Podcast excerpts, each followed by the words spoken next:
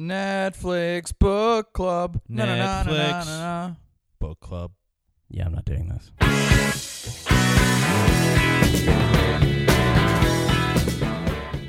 Hey, welcome to Netflix Book Club. This is Dennis Rooney. I'm Steve McDonald. I'm Mike Calendarian. And this week, we watched Johnny Dangerously. Make sure you check out the website, Netflixbookclub.com. Hit us up on Twitter, suggestions. Be critical of us. Tell us why we're wrong. And we watched Johnny Dangerously this week. We didn't watch Up in the Air. Because they took it off of Netflix. They took it off, and we're going through some infrastructure changes. So as a last reason, we have Mike is a guest. Mike is a guest. Yeah, let's explain that. Thanks. Let's be a little... KC ran out on us. KC sounds very different this week. Yeah, KC sounds very different this week. What did KC sound like? Imagine somebody who was Indian who was really into Drake. Yeah, I don't know if Queens. I don't know if I can do that impression. Like someone who represented Queens heavy. Yeah. Well, let's imagine if KC was Australian, and I will do that. You represent Melbourne? Melbourne. I don't know why. From Melbourne, Australia. So he's all the way in from Melbourne, Australia. I got to fly back in a few hours, so. All right. Yeah, let's do this. So KC abandoned us. Mike's going to abandon us soon, it seems. Yeah, so we watched Johnny Dangerously. Why did we watch that? Steven picked it. Why did you pick it, Steven? I picked it because, first off, it was on Netflix. I hadn't seen it there before, so I feel like it was new. Might be wrong. You've seen it before, though, right? I've definitely seen it. I've seen this movie a bunch of times. This is one of those weird movies with you, like Groundhog's Day, that you've seen 1,000 times. Yeah, it's essentially this is one of the movies of my misspent youth, where I had all of the channels of HBO and Starz and Encore. And I don't know whether it was Starz or HBO, but there was a period of my life where this movie played constantly.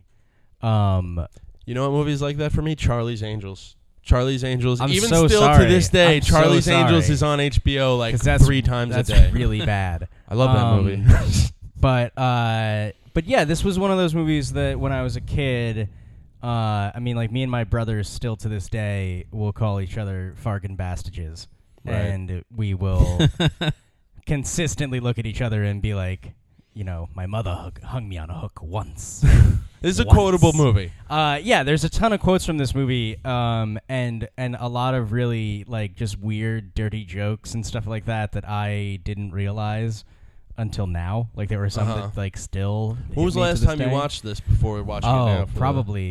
It was probably like 8 or 9 years ago. Oh, okay, so it's been a while, but you've seen this movie a lot. But I've seen this movie a ton of times. And you think it holds up? You're going to go with a stream it? Yeah, I'm going to go with a stream it. I like the movie. Yeah? Okay. Yeah. Mike? Whether I think we should stream it? Stream it or don't stream it? What do you think? 100% stream it. Yeah. 100%. It is like the definition of a movie you should stream. Oh, man. I was so sure you were going to say no. 100% don't stream it. No. I didn't expect that much enthusiasm. Yeah. I gotta go with don't stream it. I hate to be the bad guy here. You just don't like it because it makes fun of the Irish. No, it doesn't even. It barely makes fun of the Irish. It makes fun of everyone. That's a good point. We look good in this movie compared to like The Quiet Man. Okay. So yeah, we're gonna roll a clip and we'll be back in like 30 seconds with a spoiler-laden discussion. We'll figure out just how wrong Dennis is.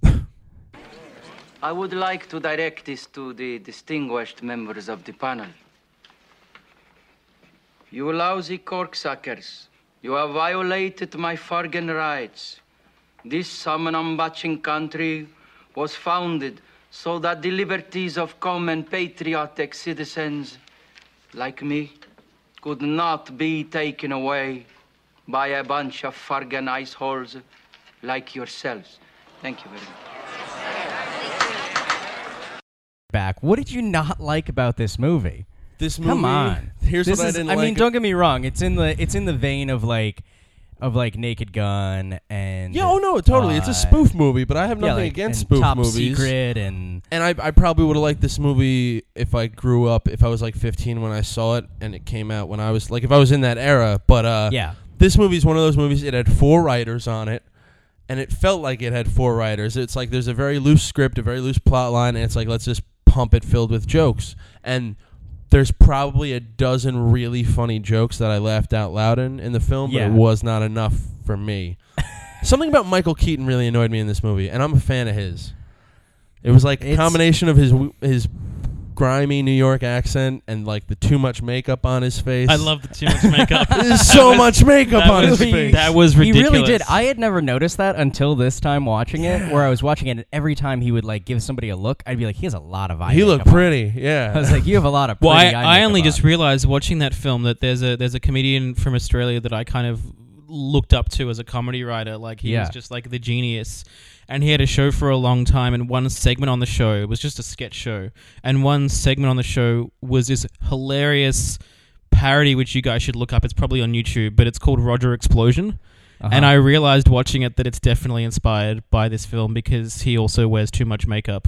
Oh, really? But his gags are more about like really, really bad cuts where like you can see him wandering in the background of his own shots and like fluffing other people's lines and stuff like that. But it's definitely, you can tell...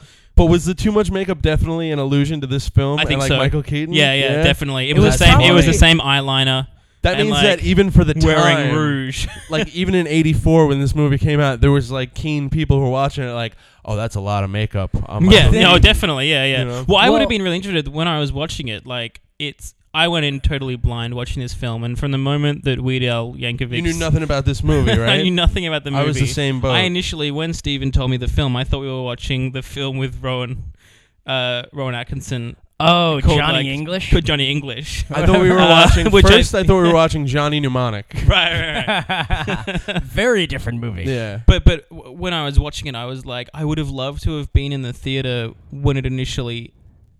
aired. Oh, it's probably just a fun movie. Just to see how many jokes... Well, to see if it killed, but also to see how many jokes just flew over people's heads. Yeah. Because I feel like it started with, like, the quick comedy really early. And, like, when they did, I mean, it was, like... I mean, the like, jokes per minute in this movie...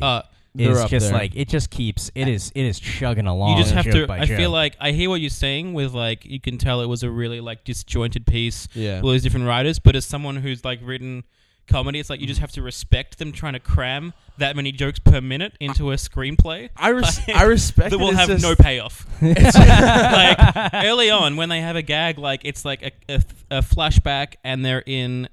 You know, in New York and it's snowing and the old lady says, this is the worst July. I love that. I was like, you can definitely tell when that airs. Some people watch it and they go, I don't know what the point of that joke is. Yeah, some people are just like... Well, just the moment where he's like, happy birthday, Mom, you're 29. Yeah. And you think he's being cute, but she's like, I hope I see 30. And they're both being totally deadpan. Yeah, like, the whole thing. That's what I love about it. Like if there was like a little wink in that scene, it's like... with noodles. It'd be like, oh, look, they're being cute, but it's not. It's like, no, she's supposed to be 29 because she's Irish in the Lower East Side in 1910 or whatever it was. But I do respect the jokes per minute, and a lot of the jokes I did love. Some jokes like that, just total dialogue stuff, I really enjoyed. Yeah. But I have the same problem with this movie that I had with the Blues Brothers. In that there's a lot of like almost physical gags where people are doing the same thing over and like people start acting really stupid and doing the same thing over and over and over and over again, and they don't understand. I mean, I know it's for comedic effect. I'm trying to think of a part in this movie where they do that. Like when Michael Keaton is jumping around the room fighting the gangsters and no one seems to be able to like stop him. It's those gangsters are being too stupid for me. Like I don't find that funny. Although I did love what's his name? Maroney. Maroney was very funny. Ridiculous. Yeah, that was amazing. But like that seemed to me like a really just clever way of getting around censorship laws. Oh, I thought this movie like watching PG-13. It I was Fargan assholes. Yeah. I kept thinking I was like that guy's accent is really heavy on asshole. You corksuckers. Yeah, corksuckers. That was very funny. And the one F word, you know, PG-13 you get one F word, went to the bird. Yeah. The parrot said, I don't know, some F word to somebody. I can't even remember. Yeah, said it to Danny Verman. Oh, yeah. When they were in the office. Yeah. And I was like, that's it. There it is. I loved it. See, that's my thing is that I loved, like, in the spirit of like, the Naked Gun movies and stuff like that, I thought it did an amazing job of, like, cramming a lot of really smart dialogue heavy like exchange jokes like jokes where they're talking to each other, and like Airplane did a lot of that also, where it was that very like surely you don't mean this. Yes, I do. And, you know, don't call me Shirley. Yeah. And that, like, those type of jokes, I feel like this movie does really well. Where it's when Michael Keaton and the lady are coming out of some nightclub or whatever, and they're walking and they're doing, and they're flirting, and he's just like, well, we sure can banter. And it's like, it's a great joke, because 2 seconds before that, you're thinking, you're like, wow, this is like really good banter between these two characters. Yeah. Even though that's, you know, what it's mocking, that kind of like gangster 1930s. Well, and that's, it's noir. That like, we're going to walk forever. And then they're like in the middle of nowhere. It's like, where the hell are we? You see them past New Jersey. Yeah. There's a lot of subtle little humorous. I wish I liked this film more. Why doesn't this movie work for me? Well, no, and that's why I'm like, I don't quite understand what doesn't work for you. Is it just the fact that the plot is kind of, it's a bit dumb, and I love that they kind of address it immediately when he's like, when he's like, Johnny Dangerously, he's like, whoa, whoa, whoa, when I'm back in the neighborhood, who am I? And it's like, everybody come around. And it's like, I'm Johnny Dangerously, but to these people, I'm this. Yeah, see, and that then one it's was like Dom DeLuise being the Pope, being like, the only person who ridiculous. Doesn't know is your mother and your brother. This movie had like a 1 to 9 good joke to mediocre joke ratio for me. And that's like, I appreciate that they packed it in. And you know what? It was probably funnier. These jokes were more cutting edge in 1984. Yeah. Like this the meta stuff, like the breaking the fourth wall immediately at the start of the film, like that's a big deal for 1984, but you see it now. Yeah, the anti-smoking PSA. Yeah. Oh yeah. That was to camera. Right. That was amazing. That was I don't know, I was like, this is kind of, it felt laborious. Well, and I love the entire pet shop thing. Right at the right off the bat, like how he like talks to the animals and stuff like that, and the kid's stealing the dog, and the dog's tagged with a thing. I liked it, but this is a little too cutesy, especially with him, like the outfits he's wearing and the makeup that he's wearing and his accent that he really heavy. And it fits in the movie, but it takes me so far out of it. Like even like I'm trying to think of like Hot Shots. Yeah, which is such an out there movie. Yeah, I can still enjoy that more for some reason, because maybe it's because I'm more familiar with other genres that they've spoofed up. Like, I was a big fan of the first two Scary Movie films. I think Not Another Teen Movie is a really underrated spoof movie. That was a smart flick. Yeah. And this movie, it's like, I haven't seen that many gangster movies. Like, I've seen, like, Gangster Squad, and I'm basing this movie as a spoof off of that sort of thing. Maybe I wasn't familiar enough with it. Were there jokes that went over your head, do you think? Like, I don't think so.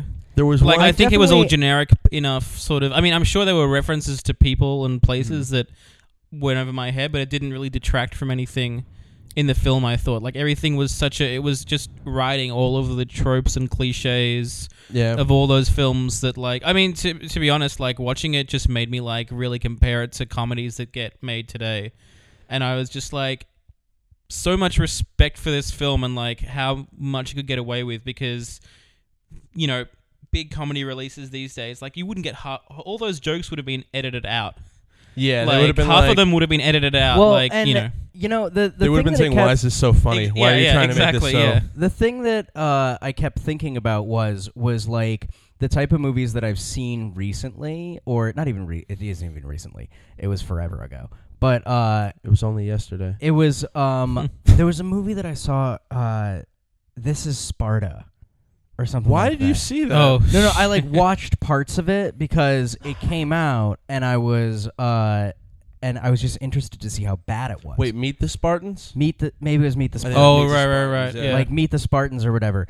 And it's like there were just such jokes in there that were like they were bits, like forced bit. I'm talking like there was a part in it where like the main Spartan guy and the main guy he's fighting against get into like a dance battle, and they end up doing a dance battle that's supposed to be like you got served, and then they get judged by the people from American Idol. Yeah, they're just taking things in pop culture. And but wait, that film was meant to just be a parody of like 300 and like a couple other of those like actiony comic book type things. Yeah, and it was just so incredibly not based on even like the genre. It's more based on what's funny right now. If we were doing if Saturday Night Live did this film, what would it look like?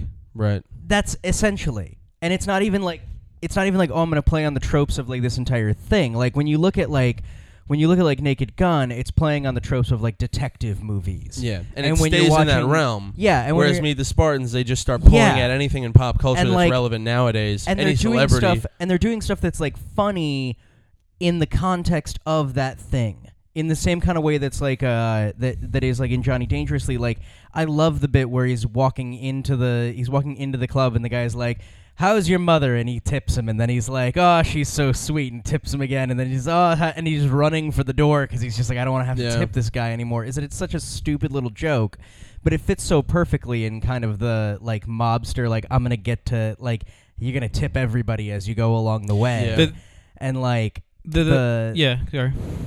like just so many of the kind of like. You know, like, they consistently keep doing things to Vermin, and he keeps being like, they did this to me once, is that it's like, no, it happens like 5 times throughout the movie. Yeah. Did you guys read all the newspaper? Yeah, repeated them. They repeated at least one of those headlines I saw twice. But did you see all the little headlines? That's what I mean, the small ones. Yeah, the small ones. Yeah. Right. But I just thought that was brilliant, like, all that stuff. Like, there was one that I ended up, like, taking note of. It's just like... Bankers advised to see selves as public sees them. Yeah. That's the one. They repeated that more than once. Too, it's a good one that bears to be repeated. Yeah. I was almost going to say, like, I'm happy because if someone missed it the first time and caught it the second time, it's worth it. And also, I didn't catch those at all. I loved it. I was pausing constantly throughout it because I kept missing little things like that. But I even loved, like, just the little, like, how self-referential it was in terms of some of its gags where it didn't even need to be, but it went that extra step. Like, when Johnny... and Lil go, you know, they hook up for the first time, and then they do the trope of like they start making out, and then you see fireworks, and then you cut back to the office, and the boss is like, "Oh, they must be having sex." Yeah, somebody's getting laid. Oh, Johnny must be getting laid. I like the idea that every time he gets laid, there's a fireworks show. By the way, haven't seen the Mob Boss in anything besides Everybody Loves Raymond, and now that film. You know what you've probably. Yeah, he's amazing. Yeah, it's Peter Boyle. Oh, I was just about to go. Oh yeah, what's his name? It's Peter Boyle. You had it loaded. He's wonderful. he's hilarious in a ton of the stuff that he has that he does. You have seen him before if you've seen Young Frankenstein, he plays the Frankenstein monster in Young Frankenstein. Have you never seen Young Frankenstein? I've never seen Young Frankenstein. I'm gonna slap you in the face. Sorry, man. Mel Brooks, right? Mel Brooks. Yeah. It's the best Mel Brooks movie in my opinion. It's got that dance number. I'm gonna hit you so hard. I'm sorry. Wait, before I forget, just so we can come back to it, but I just want to put this out. Is this the first movie to do the funny headlines thing? Because I'm like trained to do it now. Yeah, that gag has to have started somewhere, right? And it was 84, and that was pulling off of like you know the old James Cagney movies and stuff like that. That were the gangster movies that they used to do that seriously. Yeah, where they did the headlines thing, and so it might have been one of the first movies to do that. Yeah, I mean, it's definitely not the first movie to do like the spinning paper towards the screen thing. Right, but in terms of like what are the other headlines and are they funny or not? It might have been one of the first movies to do that. I don't know, just because I don't know because that's like if it is, that's like the invention of a comedic device. I mean, The Simpsons. I'm like trained to read those now from watching The Simpsons growing up. You know. Like, anytime I see a newspaper on the screen, I'm like, I don't even want to read the main thing because you know what that's going to be. You want to read all the other stuff. Well, no, and that's, you know, I think that the movie does a lot of things really well. And I think one of the things, like, I did find the pacing a little bit off where it had some moments where it was sticking gags in places where it felt, and mostly it was the physical gags, but it was sticking the physical gags in a place where it just felt like it was lingering too long. But once again, it's like, when you look at a lot of the different movies that are like the spoof movies and stuff like that, when they stick in those different physical gags, usually they do take just a little bit too long. And you can tell when something takes way too long, like when there's a movie that takes its time with it too much, where it's like the Meet the Spartans or whatever, where it's like what would be kind of a funny thing in the sense that is like, oh, we're going to fight, and now we're going to have a breakdance battle, is that it's like, okay, we'll make that last for like 20 seconds and then have them like go on to something else. They made it last for like 4 minutes. Like they're going to make a whole bit out of the thing. My mom would always tell me something as a child. I thought I was a very funny kid, and my mom would always say, you do something once, it's funny. Second time, it's silly. Third time, it's stupid. But what she never told me was that if you keep on doing it, it can be really funny again. But then I also later learned in life that if you don't get that funny, though, if you don't hit that second wave of funny, it's really bad. Oh, yeah. Like, it's really, really bad. There was a bit that a couple comedians who, like, you would have seen in stuff before, I cannot remember their names to save my life, that they used to do this bit in San Francisco where they would get on stage and they were two musicians, and they would both have guitars, and they would start strumming to, like, tune, and then they would start tuning, and then the other one would be like, okay, let's, you know, like, we're just gonna just get this into, and then once he's like, okay, I'm in tune, the other guy would pluck his strings, and then they would be out of tune, and they would just sit in tune for 10 minutes. Like a full, like, they both got 5 minutes, and they would do a 10-minute bit of just San Francisco, you said? In San Francisco. It's very San Francisco. It's very Steve Martin. And it was right around the time of Steve Martin. It was in the 70s, like the late 70s. And they would, but the thing is that they said that it was like, people that saw it said that it was like, it was the funniest bit in the world for the first 3 minutes. And then from 3 minutes until like the 8-minute mark, it was the most excruciatingly awful thing. It was just like, why are you still doing this? Mm-hmm. And then right around 8 minutes, it would become the most hilarious thing in the world again. Yeah. Where it was like, you're going to keep... you're never going to move on. You get into that, like, really tired state of mind where something just becomes, like, unnaturally funny. Yeah. And so, like, to because everyone in the room just, like, stops fighting it. Yeah, exactly. That's what happens is everyone kind of, like, everyone initially finds that stuff funny. With all sorts of, like, comedy like that, it's like, you get... the audience will get into it, and then you'll feel everyone kind of clench up. Yeah, everyone's feeling the same things at the same time. There's a collective, like, oh, well, I guess we're all in this together. Yeah. I guess that we just are going to have to deal with this. Yeah. But yeah, I don't know. I think what's interesting about it is, and this is one of the things that I think might be detracting for you, because I was thinking about it kind of through the entire movie, is that this movie was in a string of comedies that were like, Michael Keaton was like king of the world. Like, he was like the king of the world of comedy for motion pictures, where it was like, he had done Mr. Mom, he did Gung Ho, he did like what was that movie Midnight where he was like dealing, like, managing hookers? That's what I thought this was too. First I thought it was Johnny Mnemonic, then I was like, oh, it's that hooker managing movie with Michael Keaton. I don't even know what you're talking about. Am I making this movie up? Maybe. It's like a classy movie. Are you talking about Risky Business? Because that's Tom Cruise. No. And he's a high school student who needs to make some money because he gets a hooker. I haven't seen that movie, so don't tell me about it. Don't ruin it for me, okay? I've never seen Risky Business. One joke I have to say, though, that I had a real issue with. I hope it's the same one I did. Go. In this film. Oh, wait. Oh, really? Yeah. I had one particular joke that I wrote down that I was like, no. When the DA... has had his car rigged, and the radio speeds up. He's driving, and the car won't brake, and the radio speeds up. And I was like, "That's not how radios work, you idiots! You stupid idiots! That's your biggest problem. That's my biggest problem. That's not how radios work. That's my biggest problem with the movie. Is that what was your joke? Is it also based on science like mine? No, it's not. It's not based on science. Mine is more like it. The plot actually hinges on it. Not to downplay the importance of the joke that you had a problem with. You can tell where my priorities lie. So this was the problem with my joke, and I was alluding to it before when I said, were there any jokes that went over your heads?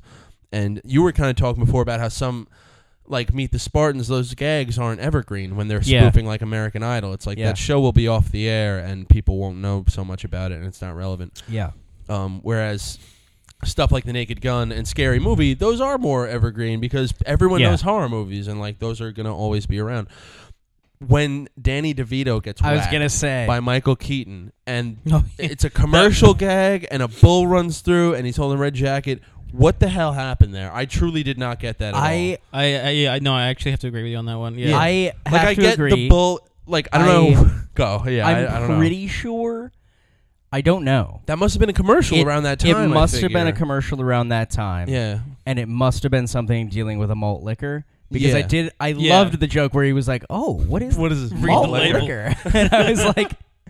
And it had to have been a commercial that was at the time. I didn't get that joke either. I kind of just let it go because especially this time around, because the joke that went way over my head when I was a kid, and I saw it this time and I was like, oh, that's amazing, is when he's like, is when right before that Danny DeVito's like, you know what we should do? We should get away. The two of us can go to Puerto Rico for 2 weeks. And he does a really, he precedes that gag with a really elaborate lick around the lips. Yeah. And it's like, I had when I was a kid, that went way over my head, where I was just like, I just did not understand that whatsoever. And it hit me so hard this time because I had seen this movie so many times.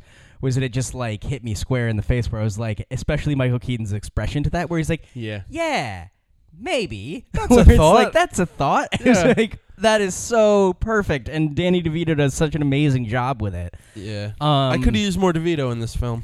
I could have used a little bit more DeVito because he was really funny. Yeah. But I also, one of the funny things is that the time period when I was watching this movie, and it brought all of it back to me when I was watching it now, where I was like, oh man, a time before the internet, or before I was on the internet, was that this was one of the first movies, and this may be awkward for you guys, but this was one of the first movies where when I was a kid, where I was like, women are attractive. Oh no, don't tell me you did things to yourself to this movie. Are we all probably complicit? Because I was like 12. But the thing is that I had remember weird feelings about this film. No, but I remember things very... Made me the man I am today. I remember things very vividly of being like... Of when the Danny DeVito scene where he's trying to get him to play ball, where I remember that... And I had forgotten for like ever. And then when it happened, I was like, oh yeah. I did when like that. When she's like...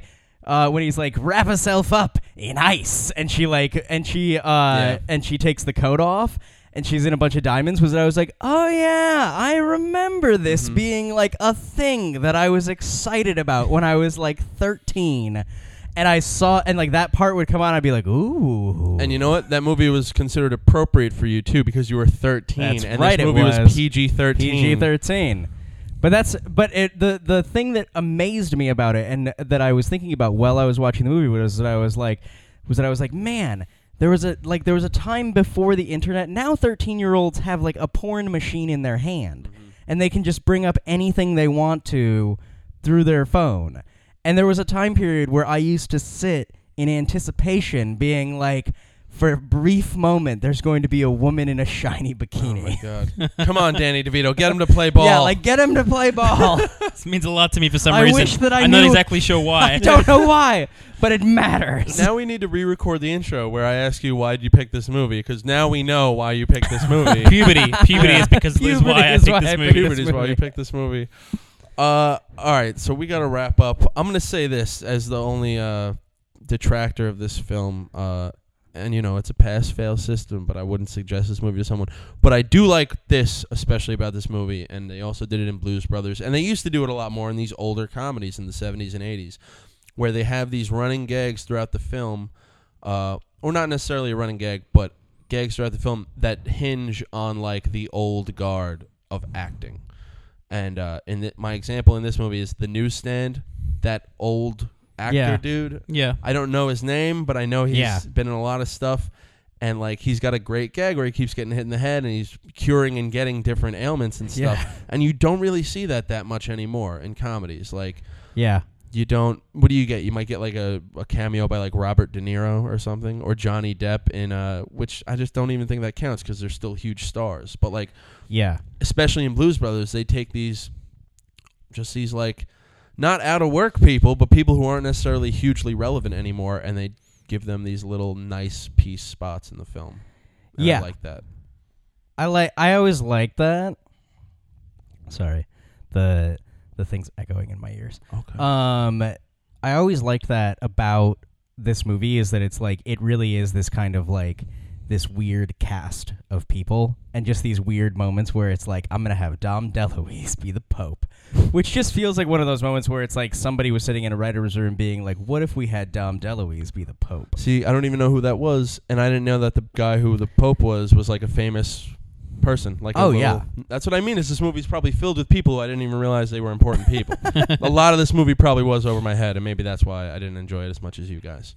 But I'm just surprised that you didn't enjoy it. Like, or maybe you did enjoy, but there were just so many wonderful moments in it that I loved, where it's just like the mom is like my favorite part of this. She's probably movie. My favorite character. Where it's like when she's going to talk to the other woman, and she's like, "Why would we talk?" And she's like, "We've got plenty in common. We're both like." Neither of us are Chinese. We both scrub floor. Like we both scrub floors. Oh, we're both good lookers. I mean, we missed all the overt racism throughout the entire film, which was something else. Yeah, but I feel like that's just because of the period in which it was made. We have to. There is something about an old lady though calling her son a faggot that just had me die though, like die while I was watching it. But yeah, don't stream this movie. What do you guys think? You're sticking to your guns? I'm going 100% stream this movie. I think it's the absolute definition of a movie you should stream. I think if you have a sick day, you didn't even get knocked down to 99% stream it. You're still sticking with 100% stream it. 100%. Like I think stream, you know, it's free. Forget the subscription fee. You're pretty much, it's a free movie. I think you can't lose. All right. Fair enough. Check out the website again. Do you have a movie for next week? Get at us on Twitter. No, we're kind of up in the air. Get it, because we were supposed to watch that movie. We're like I said earlier. Thank you. Solid joke. We're doing that wouldn't have made it into this film. That would it would have. It would have made it into this film. And maybe that's where it falls. Remember how you had a 1 to 9 ratio? That's the 9. That's part of the 9. Well, I'm so all right. We're working on the infrastructure. We're going to have a different guest setting in next week. Thank you, Mike, very much for coming on. Thanks for having me. And maybe we'll see you back again. We don't know what movie we'll be watching because the guest is going to pick, so it'll be a surprise. So be ready to be surprised. Be ready to be surprised, everyone. Yeah, say goodbye. Okay. Bye. Bye.